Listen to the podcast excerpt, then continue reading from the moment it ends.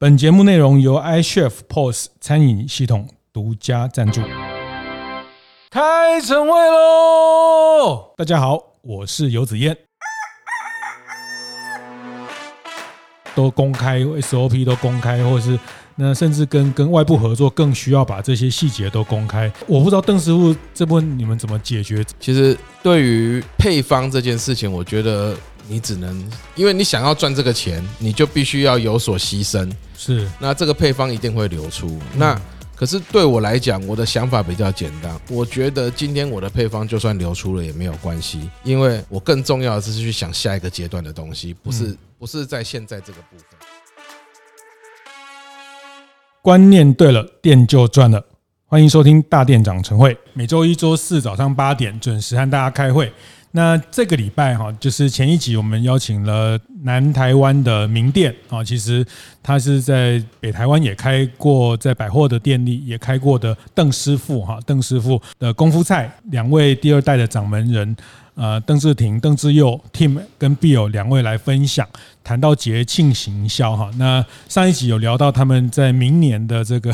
呃，再过几个月的过年的这个年菜，他们的一些呃行销的一些想法啊。那也透露了他们在对于一些呃这疫情之后的一些转变哈。那我觉得呃我自己收获都非常大哈。那呃这一集我想就继续抓住两位哈。那我想呃我我想要聊一个跟餐厅也是非常直接关系的，就是呃一些包装的食品的部分。那我想还是先请两位跟大家打个招呼。呃，各位大店长早，我是 Bill。呃，大家好，我是 Tim。好，那 Tim 是哥哥，是那是做 chef，是是 Bill 弟弟哈，弟弟这个上一集没有特别介绍到，他过去在美国也是在。中式料理，一个很大的中式料理叫 Panda Express 啊，熊猫的这个在美国很大的中式料理的连锁店经营哈。那呃现在呃 Tim 也常常在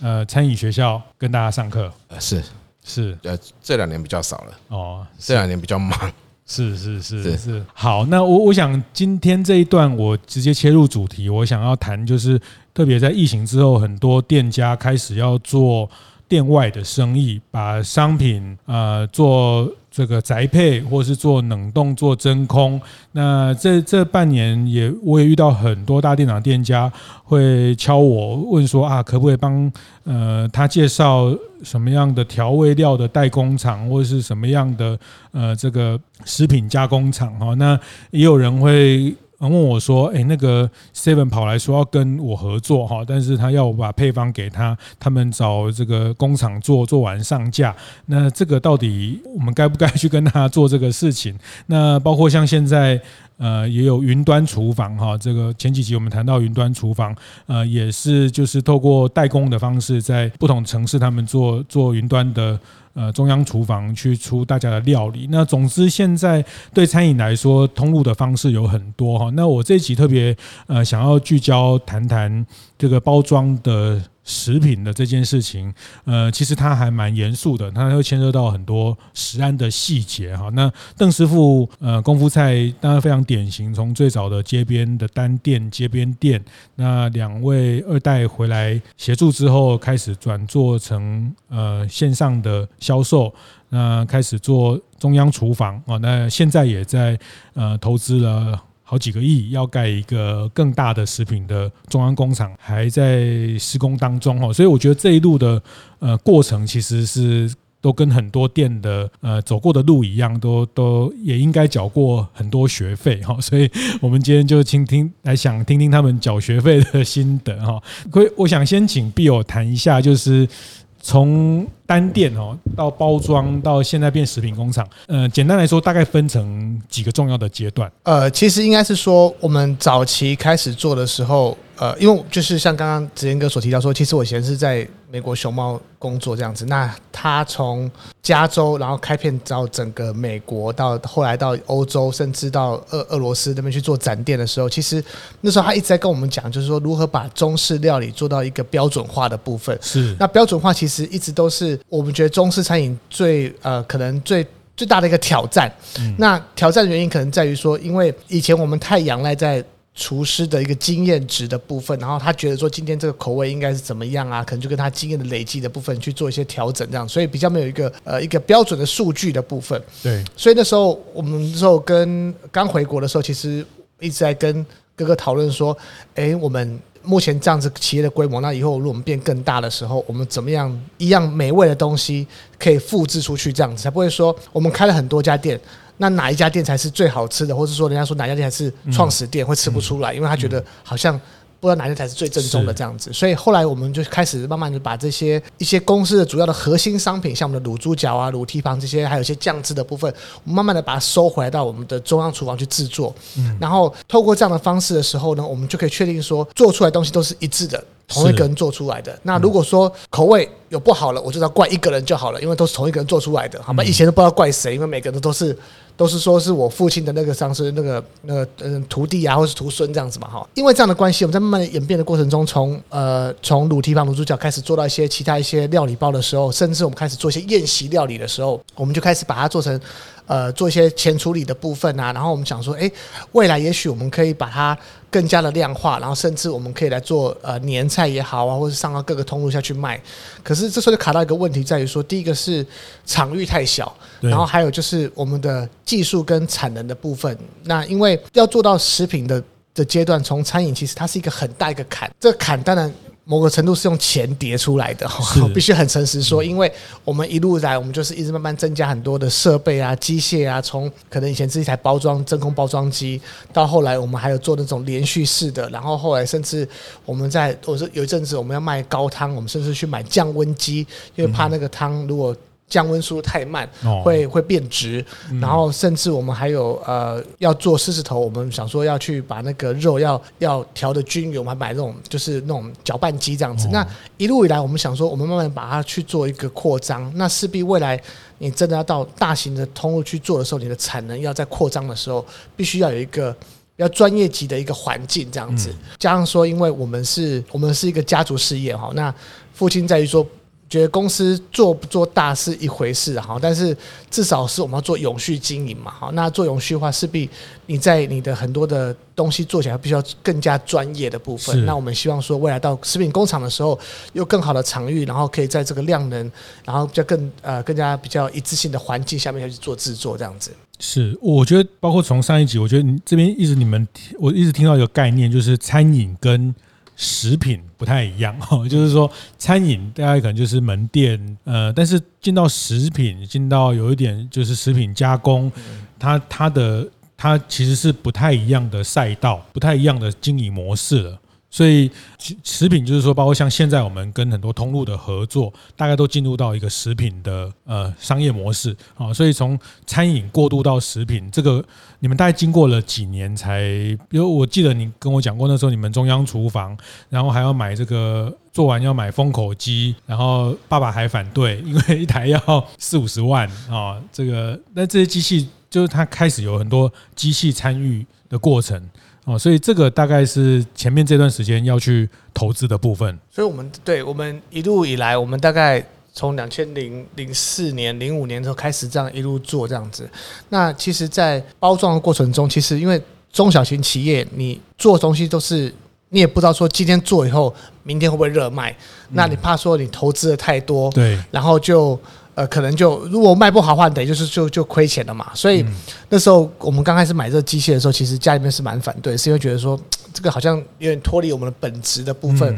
我们我们是做餐厅的，那你怎么跑去做这个东西？但是换个角度想，就是其实都是一些市场的尝试，因为其实从过去这十几年来，这个对于呃。餐饮的这个的接受度已经演变很多。我记得刚开始我们在介绍冷冻的年菜的时候，很多客人都会很反对，他觉得说啊，为什么不是现做的给我这样子？对。可是其实，在那个时候，其实已经很难，餐厅会有每个东西都是现做的，因为他一个一个晚上就是有两，就是翻两轮，最多不可能晚上九点多十点多还要吃年夜饭，这太晚了嘛，长辈都睡着了。好，所以变成说你只能就是最多翻两轮这样子。所以你要怎么样在这个有这种需求，同一时间这么多需求，可是你又要要吃这个东西的时候。那你怎么去做这个事情？是不是就是有一些不同的一些方法这样子。那我们当然早期开始做的时候，我们就是用一些公版的一些包材也好啊，做的方式啊，做比较简单的方式这样子。然后就一路为了符合通路的时候，开始慢慢走向像盒装啊，然后开始就更多的一些呃要符合这种。就是呃，这种食品的一些法规的一些要求的部分，像是可能像字体的大小啊，还是说内容物的载明啊，还是说什么，比如说你用哪里的产地的部分，或是过敏源提醒，其实这个东西都是一边做，都是一边在学习。因为像我们第一次跟连锁超商合作的时候，光一个盒子，我们第一次设计第一个盒子的时候，光改版就改了二十几版，改到后面说那个设计公司说啊，你们到底是有完没完这样子？怎么说？就改就是好像怎么说做不起来这样子。说因为他每一次检查都会发现说有新的。东西是要符合法规的东西，就没办法一次就做到到位这样子。可是，当然后面我们在做到有经验的时候，有很多的资讯的部分，或者说怎么样呈现，我们就比较有经验，所以速度可以更快一点。要不然第一次做的时候真的很痛苦。然后，呃，可是这都是为了要符合相关的法规下去做的一个事情，这样子。那当然，其他可能在包装的考量的部分，当然除了。基本的成本以外，我觉得是说，我们还要会去想说，消费者今天拿了我们产品回去以后，怎么去做复热？对，怎么样？我们因为我们一直要告诉消费者说，你今天买回去的东西，你复热完以后，可以跟现场你所吃到的东西是一样的。那个过程我们比较有没有什么失？失败或者是出彩的经验哦，失败经验很多。我们两个生产就是这样吃很多的测试吃出来的。因为拿回去有什么？因为这样产生客数或什么的。有，其实应该是说，像我们时候我们在做的过程中，有很多的食材可能它不太适合冷。可是我们自己做的时候，我们自己不知道，所以可能在复热以后，它呈现的效果并没有像现场做的那种感觉来那么好吃这样子，或者是说，呃，以前我们在做料理，可能就是师傅做料理可能是一次就是。一步到位。我们今天是不是说做佛跳墙的话，你今天要做成一个冷冻食品，你就不太能够一副一呃一次到位，因为你当你做好一个热的汤，你要把它从热的汤放到冷冻到可以做去做真空的时候，呃，往往那个不是汤先坏掉，就是冰箱烧掉。哎，我们也烧掉一台冷冻库这样子，因为我们就不知道，就是热的汤做好了，赶快放冷冻库里面去，让它快速降温，就冰箱就烧掉了这样子。所以后来我们才知道说，哦，其实要做冷冻食品，其实它有很多的步骤。是跟在做料理有不太一样的，那这都是要很多次的呃测试，这样才知道，才去延伸出来的这样子。是是，这个这个我想呃问 chef 哈，就是呃您我们上一集也聊到，其实大家都知道中式的料理这个技术技艺的部分其实蛮关键的哈。那那现在要做成包装食品，现在要做成这个呃规模的生产，那包括像你们跟便利商店通路合作。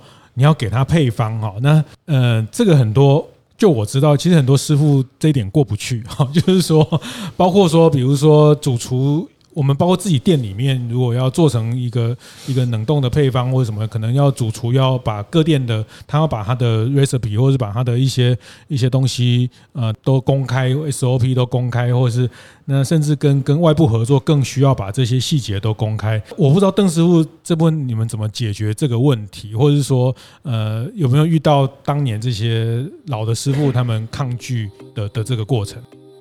节目进行到这里，我们稍微休息一下。趁这个机会分享我们节目合作伙伴 iChef 的相关讯息。iChef 日前宣布将重启一九一九陪读计划的合作。这个陪读计划是由中华基督教救助协会所开办，多年来提供弱势家庭学童免费的课后辅导以及晚餐。十七年来已经累积资助了五点五万人次的孩童。其实，在二零一九年的时候，iChef 就曾经发起过弱童晚餐的活动。当时有超过九百家餐厅参加，共同捐助陪读班学童的晚餐费用。而在这次的合作中，iChef 希望可以号召更多餐厅老板共襄盛举。除了晚餐费用的捐赠，还可以举办陪读学童的餐厅体验、推广电子发票捐赠等，进一步扩大影响力，帮助更多需要的弱势学童。未来有更多活动的讯息，我也会在节目中和更多大店长分享。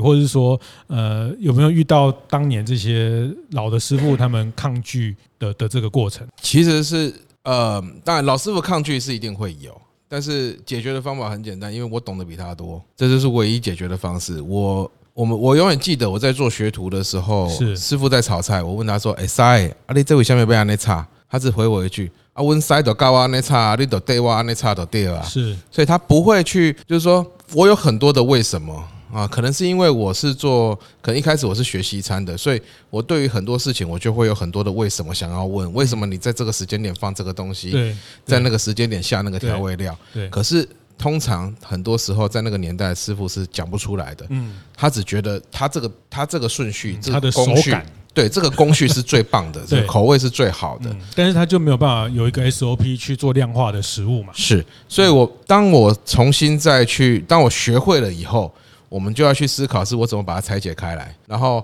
呃，当然现在就会讲嘛，现在就会讲说，像我们正在盖的工厂，正在盖的工厂里面，未来我们针对炉具的部分，我们会做呃，会做 IoT 的部分，做物联网的部分，就是针对火候的部分，师傅还没有办法标准化。可是透过 IoT，我可以知道整个曲线的部分怎么加热的过程，整个曲线的部分有得到这个参数，将来完全自动化这件事情，我觉得是有可能的。哦，中中菜对中餐完全自动化这件事情，那我们现在在当然就是在朝这个方向做。那因为我很爱做菜。可是我很想知道为什么是好。那在对于每一个食材，其实每一个食材它都会有一个，每一个食材都有它自己本身的个性。你要在怎么样做什么样的方式去处理或加工之后，它才会出现最好的口感或最好的风味。嗯，我觉得这个事情很重要。是。那我们在做，其实我们在做这些商品的过程中，我们都会把这些思考下去。其实我们有很多的商品做完之后，就像我讲的，我们为什么一，我们可能在今年的过年已经在规划明年。的东西，因为现在做出来的测试品至少要放在冷冻库半年，嗯，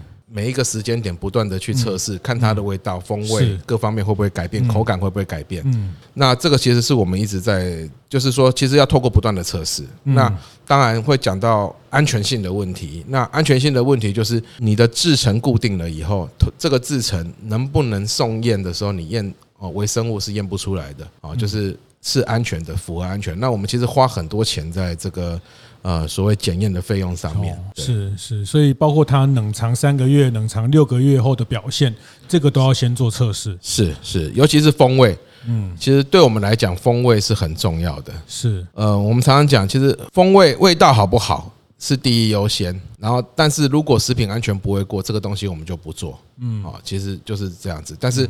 我不会因为为了要符合食品安全。而去不注重风味，嗯，我觉得这个是一个很重要的，所以风味是第一，但是如果食安不过，我们就不做，嗯，大概就是这样，嗯，对。可是那是因为你懂啊，那如果今天我是一个这个餐厅的经营者，但是我的 chef 我不一定懂这些料理的过程，但是我还是要做冷冻的商品，你觉得要怎么跟 chef 沟通这件事情？找代工厂这件事情很重要。其实对于配方这件事情，我觉得你只能因为你想要赚这个钱，对。你就必须要有所牺牲，是那这个配方一定会流出。那可是对我来讲，我的想法比较简单。我觉得今天我的配方就算流出了也没有关系，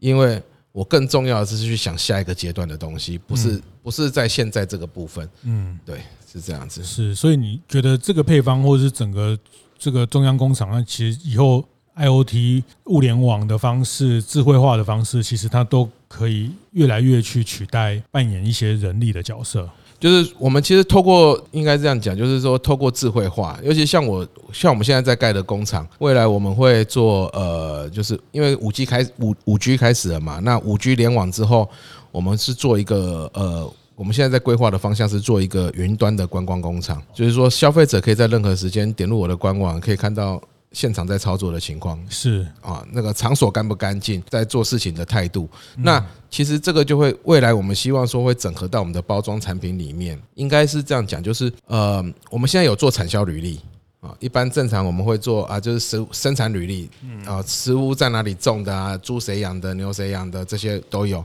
在转变到食物这一段的时候呢，还缺了一个就是制成履历，这个东西是怎么被处制作的？那在下一个阶段就制作好成为商品之后，怎么到你手中的就是这个冷链履历的部分。是是是。那我觉得未来在因为 IoT 的关系，这些东西通通有办法整合。被追踪。对，那我们就可以实现食品是食品可以是从农场到餐桌，嗯，这件事情是全部都运送的部分是冷藏冷冷冻。对，那个温度有没有被变化过？是这个都可以追踪。对，就是以后就会整个都是透明的。那我觉得这个就是，其实我觉得对于食安这件事情来讲，这是很重要的一个部分。当然，我讲很多，大家听了可能会觉得好像要花很多钱。那事实上是要花很多钱，因为我们现在是富二代嘛，哈，嗯，正富二代，我女儿是富三代。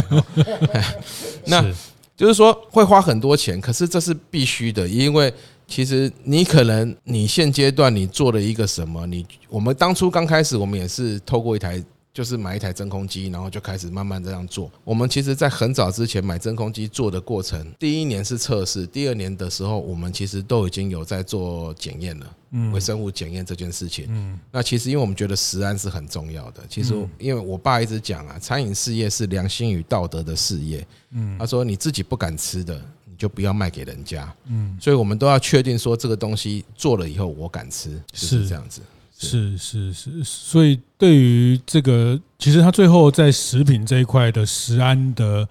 呃投资，其实是会非常大的。是啊，因为其实我们呃我们会觉得说，如果说现阶段想要做的人，我会建议他就是找代工厂哦，先找代工厂，你先测试一轮，你的产品能不能呃有没有通过市场的考验？嗯。对，嗯，那我觉得这个是比较重要的。那因为代工急着投资设备，对，那因为设备这个其实真空机，真空机感觉没有很贵，可是你检验一次微生物就是八千块，嗯，啊，嗯，那问题是你每一批的制成都不同，因为你你不会，你因为你不是大的场域嘛，你不会一次性的制作几千包、几百包。你一定是我今天就做个五十，今天有订单我做五十包，明天有订单我做八十包，就这样做。可是，在这样做的过程中，你会因为你的量的增减，你可能你的环境的改变，然后造成这个可能会会有潜在的食安危机。嗯，那我会觉得说，很多时候是你如果找到代工厂去帮你做这个事情。其实相对会比较安心。那其实代工厂也有大也有小，那你也不见得一定，你不用一定要找一线的或大的代工厂，你可以找比较小的代工厂，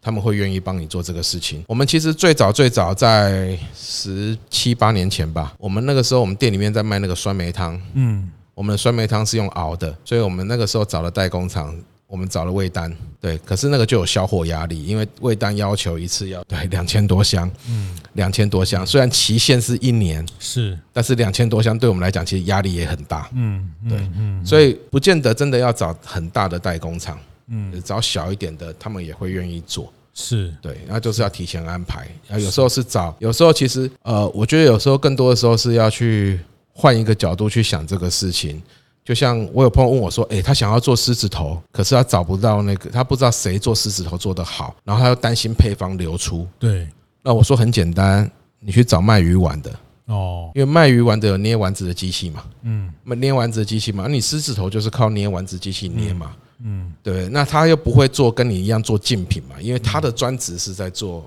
鱼丸嘛，做海鲜酱嘛，是这样，所以我是说有时候会有不安全感啊，万一这个爆红了，就像我们开店一样。电红了，房东就说啊，这个我自己来，然 后就是，呃，我觉得大家做料，特别是技术者本身，那但我觉得。可能呃，你们比较从经营的观点看，但是我觉得有很多技术者他还是会很担心配方流出。但可能呃，这个当然我像比如之前呃，宝春师傅吴宝春师傅他说他其实他所有的配方他都公开给他的同仁，给他的员工，甚至他现在也在线上教学吧。他的冠军的配方，哦，我说你这配方流出去，大家就会怎么样？他说不会啊，其实第一个就像您讲的，他继续研发新的嘛。好，那其实配方其实老实说，配方也不见得能能保护什么。那其实还有还。消费者还是认品牌会比较关键。我们的经验是这样。对，这其实我们讲的一个老店哲学，就是呃，我爸爸那个年代，他他的他有教很多徒弟，很多徒弟都出去开。是，但是当在高雄听到要吃猪脚这件事情的时候，大家就会想到是到邓师傅去。嗯，不管他今天开了什么陈店长、王店长、李店长，或者是王师傅什么的，其实消费者对于这个东西的认知，他会觉得啊，还是要回到邓师傅去，他比较正宗，这是消费者的一个想法。那今天这个东西会产品会不会爆红这件事情，我觉得有可能。现在虽然现在的机会越来越少，那可是换一个角度想，很多时候的爆红都是很短的一个时间。是，所以如果说你今天你。你担，与其担心配方流出，还不如说，如果万一爆红了，有没有人可以给我更大的产量？我能在这个时间点赶快把把订单都接起来。是是，那我觉得这个会比较比较重要。嗯，不用去，其实不是真的要去担心配方流出的问题。是是是，好，我觉得这个也是给大家一个再次的确认哈，就是说配方大家就都会都会有有这样的疑虑。那所以这个部分找代工厂，呃，像。不知道 B 友会不会认为说，从呃，消费者会不会很在乎你的东西是找代工厂？比如说，呃，当然前一阵子像像月饼啊，后来就很多人发现说，原来这些大饭店的月饼都是都是找代工厂做的哈，因为饭店平常没有那么多的烤炉、烤箱产能去做月。跟消费者沟通上，如果有一部分的商品是委外代工，这个在在品牌沟通上会造成障碍吗？以你们的经验？呃，其实我觉得刚开始当然听到大家是说。是委外代工的时候，大家其实消费者会有些所疑虑，但是其实如果再多做些沟通的话，其实我觉得消费者是可以接受，是在于说，因为其实很多时候，像可能是在既有的场域里面，真的很小。那你说真的要做到这样子从小变大这种量产的时候，或者是说在卫生的环境的这种要求做到这个程度，其实是非常困难的。那你反而跟代工厂的好处在于说，因为其实他代工不可能只做你一家的产品，他还做很多家的，所以表示说他对于环境的这个要求跟维护的部分，跟产品的制作，它其实是更加的严谨。那所以其实我觉得说，其实在这个合作上面来讲的话，其实可以从这个角度来跟消费者做沟通，反而我觉得是让他更加的相信。当然。这些合作的这些商家本身是不是有一些呃基本的这些相关的卫生认证的部分？我觉得这是可以去作为一个呃辅助的一个宣传的部分。但是我觉得说很多时候呃从小变大这个事情是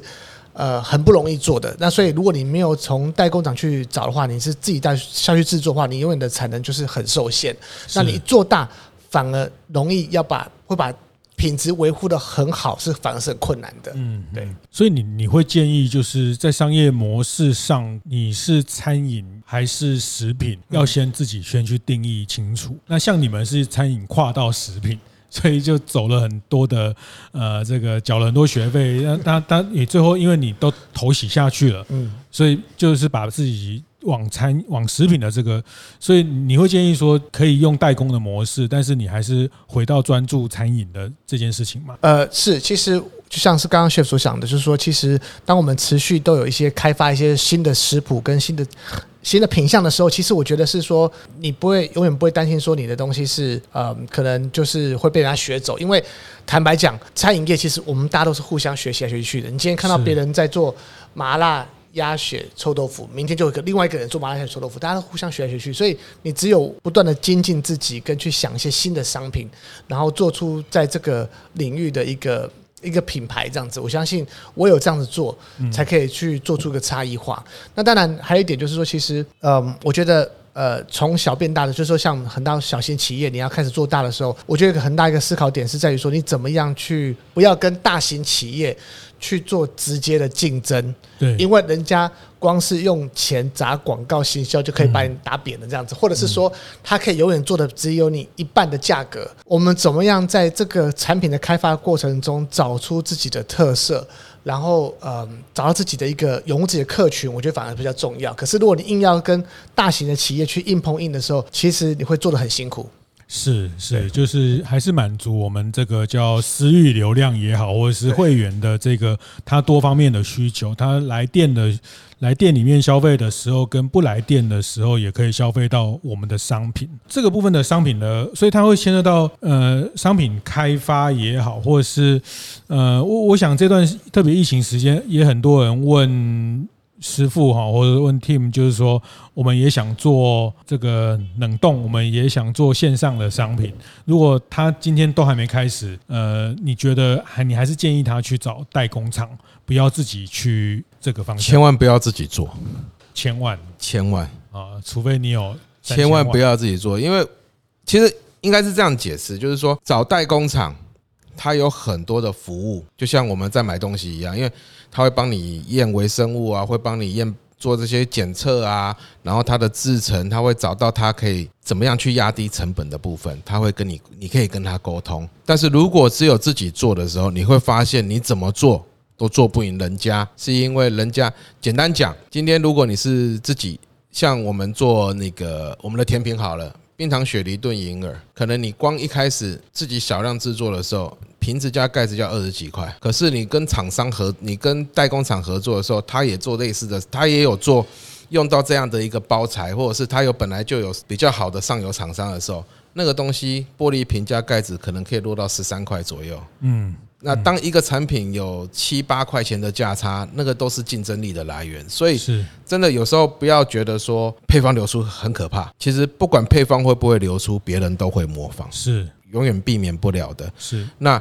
与其怕别人，与其怕别人偷走你的配方，还不如思考的是，如果说我的产品爆红了，我怎么样在最短的时间内有最大的产量？是这件事情反而是更重要，因为爆红过后，因为这个。产品曲线一定是忽然就往上冲，对，然后接下来就会往下掉，然后再来就趋于平稳。柳州啊，那。对对对对对。啊，所以你怎么在柳州的时尊，你要赶快把红利全部把这个全部筹码收回，因为因为你你你你做不出来，就是别人是。别人的机会了嘛，别人市场就插进来就做了，是是是，像今年蛋黄酥之乱也是这样哦，就。红了，但是买不到鸭蛋了，就是都来不及了。是，对，那你就会发现明年可能鸭蛋就很充足了。啊，就是。开始大家就像就像种就像我们的农业一样嘛，我们常常会听到农产品生产过剩，有时候就很贵很贵。对，它为什么会生产过剩？因为今年价格好，明年大家就拼命的一起种，所以。你会讲，就是说，如果你要自己做，你就要下决心，你就要有一定的资本的支持，或者是说，也不说资本支持，就是有那个企图心，因为你后面有很多关要过，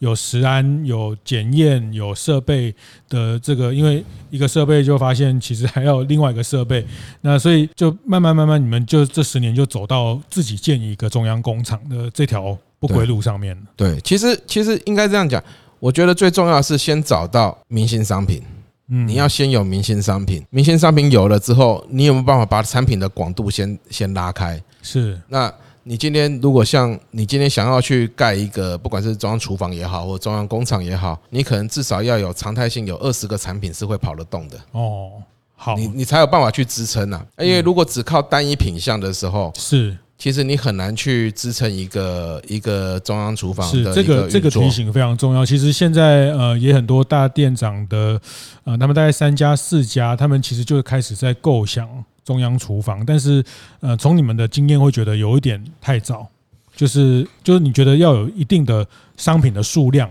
再去做那个投资会比较安全。是因为其实其实我们讲就是。就像开连锁店的概念一样，你开一家店的时候，你可以老板自己一个人算员工薪水、算营业额、算什么？你开三家的时候呢？嗯，你开五家、开十家的时候呢？那一定是慢慢的要有这些店家数所获利的，才有办法去支撑嘛。所以我们常常会讲，开玩笑讲嘛，其实做连锁店也不不一定会比较好。当然，因为有时候获利不见得。啊，你开十家店可能没有两家店来的获利好，嗯，因为你开两家店的时候，你省了很多的费用嘛，是，然后你开十家店的时候，你就会增加很多的规模不经济，哎，对，规模没错，经济。那你现在你现在如果一口气你你只有一支商品，你就投入这个自己盖厂啊。不要说自己盖厂，就是简单的你做一个简易的中央厨房，然后你自己在生产这件事情来讲，其实你面临后续有很多东西，像这个些检验报告这些东西的时候，一下去其实。你很难在里面从从里面去获利。是是是，谢谢。我觉得这段提醒也很关键哈，就是也很明确的，因为他们走过了这个过程。但是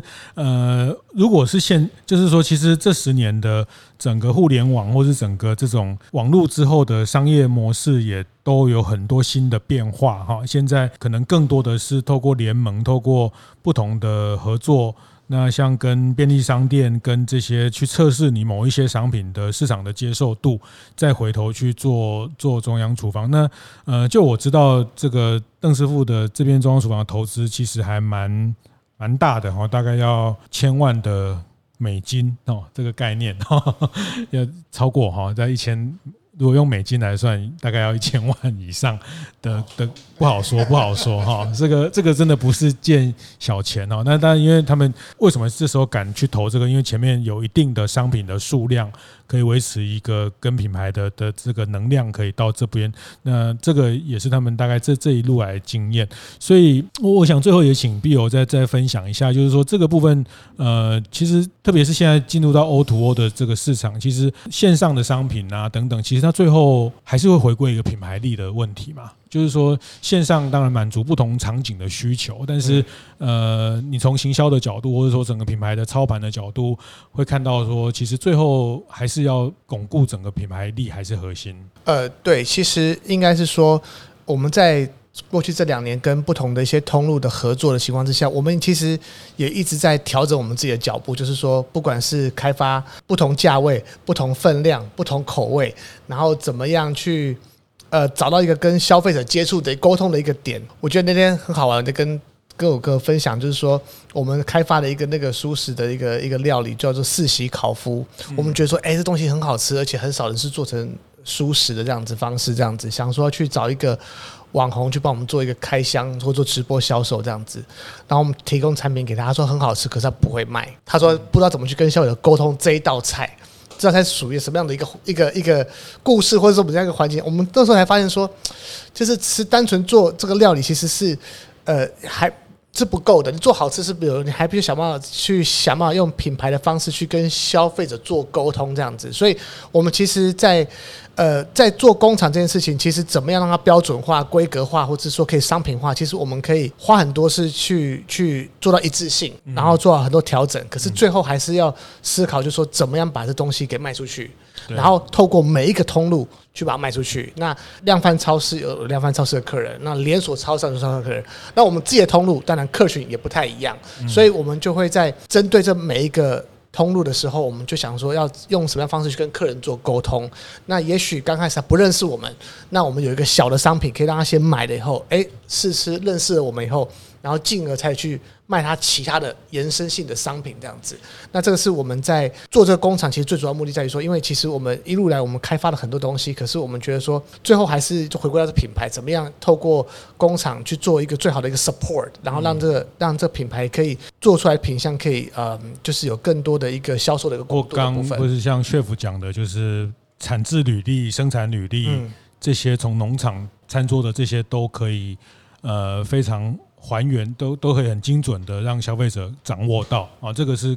要去做一个食品工厂的才能达到的一个更更全盘的目的。对，最要是让消费者就是他吃到的，就是跟我们所介绍给他的，或是我们跟他沟通的是有这两个的期待值跟实际值是要要相符。嗯，对，这是我们希望去做到的。这样就是有有人会跟我讲，就是这样，我们去跟大通路合作，跟家乐福啊，跟这个 Seven 合作，那我们就只是帮他研发商品而已啊。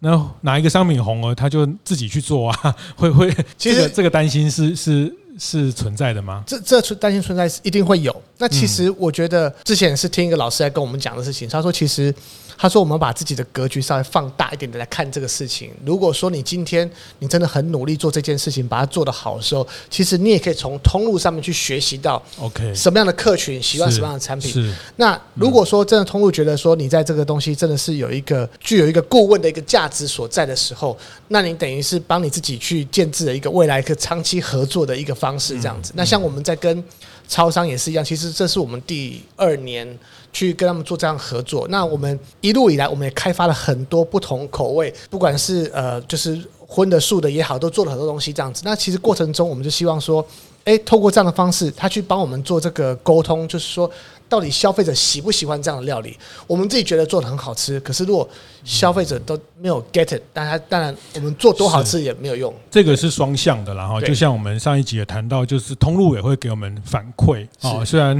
它抽成很高，那个，然后虽然代工的部分我们也要给他费用，但代工会反馈你说你做这样的商品可能要做一个什么样的微调，因为牵涉到保存的问题，牵涉到它的运送这个耗这个这个。耗材呃，不是耗材，它这个材质的这个包装的整个整个经济性的问题等等啊，就是说呃，这个其实是双向的，就是说通路代工厂他们会反馈我们一些我们在呃专注在料理的时候不会注意到的这些部分啊。那我想这个大概都是运用，当然现在讲的生态圈的一些各自的一些专业来来去走出一个符合自己适合的的一条路。所以最后这边。呃，chef 有要补充吗？其实我想要补充的就是刚刚讲的配方的问题，因为我觉得很重要的一点是你先抢了市占再说。嗯，不管别人会不会模仿你，你先抢了市占，大家就那个品类对占据下来。对，那接下来就是比较，就是比较而已了。OK，那比较就是变成比较才是你测你的产品强不强的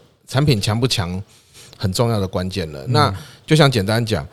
呃，海底捞火锅送外卖，他是亲自送，还附炉子、附锅子，各式各样的东西他都准备好。那这一套服务，很多在就是在疫情期间，很多人都很推崇，可是没有人模仿。嗯，那因为其他人不见得有足够的竞争力去模仿。如果真的有人模仿了，人家也会觉得你只是模仿，你只是模仿海底捞的，你不会不是你自己原创的。嗯，所以我觉得在第一个时间点你原创，然后如果东西丢走了，你撞你可以爆红了，那你要赶快想的是我怎么样在最短的时间点有很大的产量。是，那这个全绝对不会是自己一个人，就占据了那个品类或品相的分类的的这个这个这个第一品牌的概念，然后就像猪脚啊，邓师傅猪脚就占据了这个，大家就忘记原来万峦也有猪脚哈，大家没有，大大家还是知道万峦有猪脚，只是 在高雄吃猪脚会想到我们，对对对，或者是像呃，也是我们在大店长伙伴这佳慧林聪明砂锅鱼头，嘉义也很多人卖砂锅鱼头啊，但是他就占据了那个砂锅鱼头，好像到嘉义要。要去他那里，那那所以一样，就太阳饼，就是大家要想到哪一家，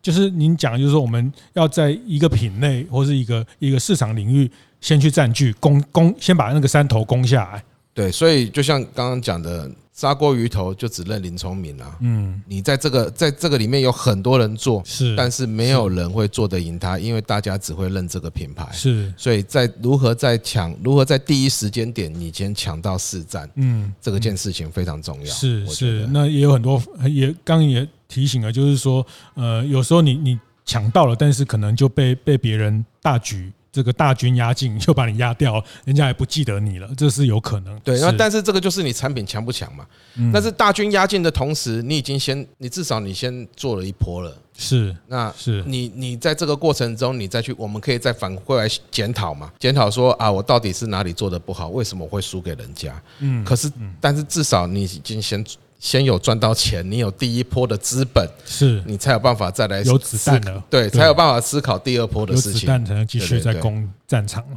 对，好，谢谢，谢谢，今天非常谢谢 Tim 跟 Bill 啊，这个 两集的分享。那我想就是大家真的实物的经营上啊，有很多这个很很切实际的问题哈。那呃，很多我觉得呃，好像好像谈太多商业模式，大家都在讲这个线上线下全通路啊，但是大家都想得到。大家都知道，但是能不能做到？那做到的部分，它其实会遇到一些呃这个陷阱，或是遇到一些地雷啊。那我想透过大店长晨会这样的一个平台，我想可以帮大家找到很多去避免缴学费的这个这个可能哈。那呃也谢谢两位的这样的很 open 的。呃，分享哦，那我想这也是大店长的这个社群非常可贵。那大家在经营上有任何问题，也非常欢迎大家来信啊，或是发讯息到我这边。那我帮那大家找到更棒的答案的这个提供者哈。我本身不会解答哈，但是我可以帮大家找到很厉害的解答者。好，那谢谢大家今天的收听，谢谢两位，谢谢，谢谢。会后记得在 Apple Podcast 订阅、评分、留言。有任何想在晨会上讨论的议题，也欢迎提出。大店长晨会，下次见，拜拜。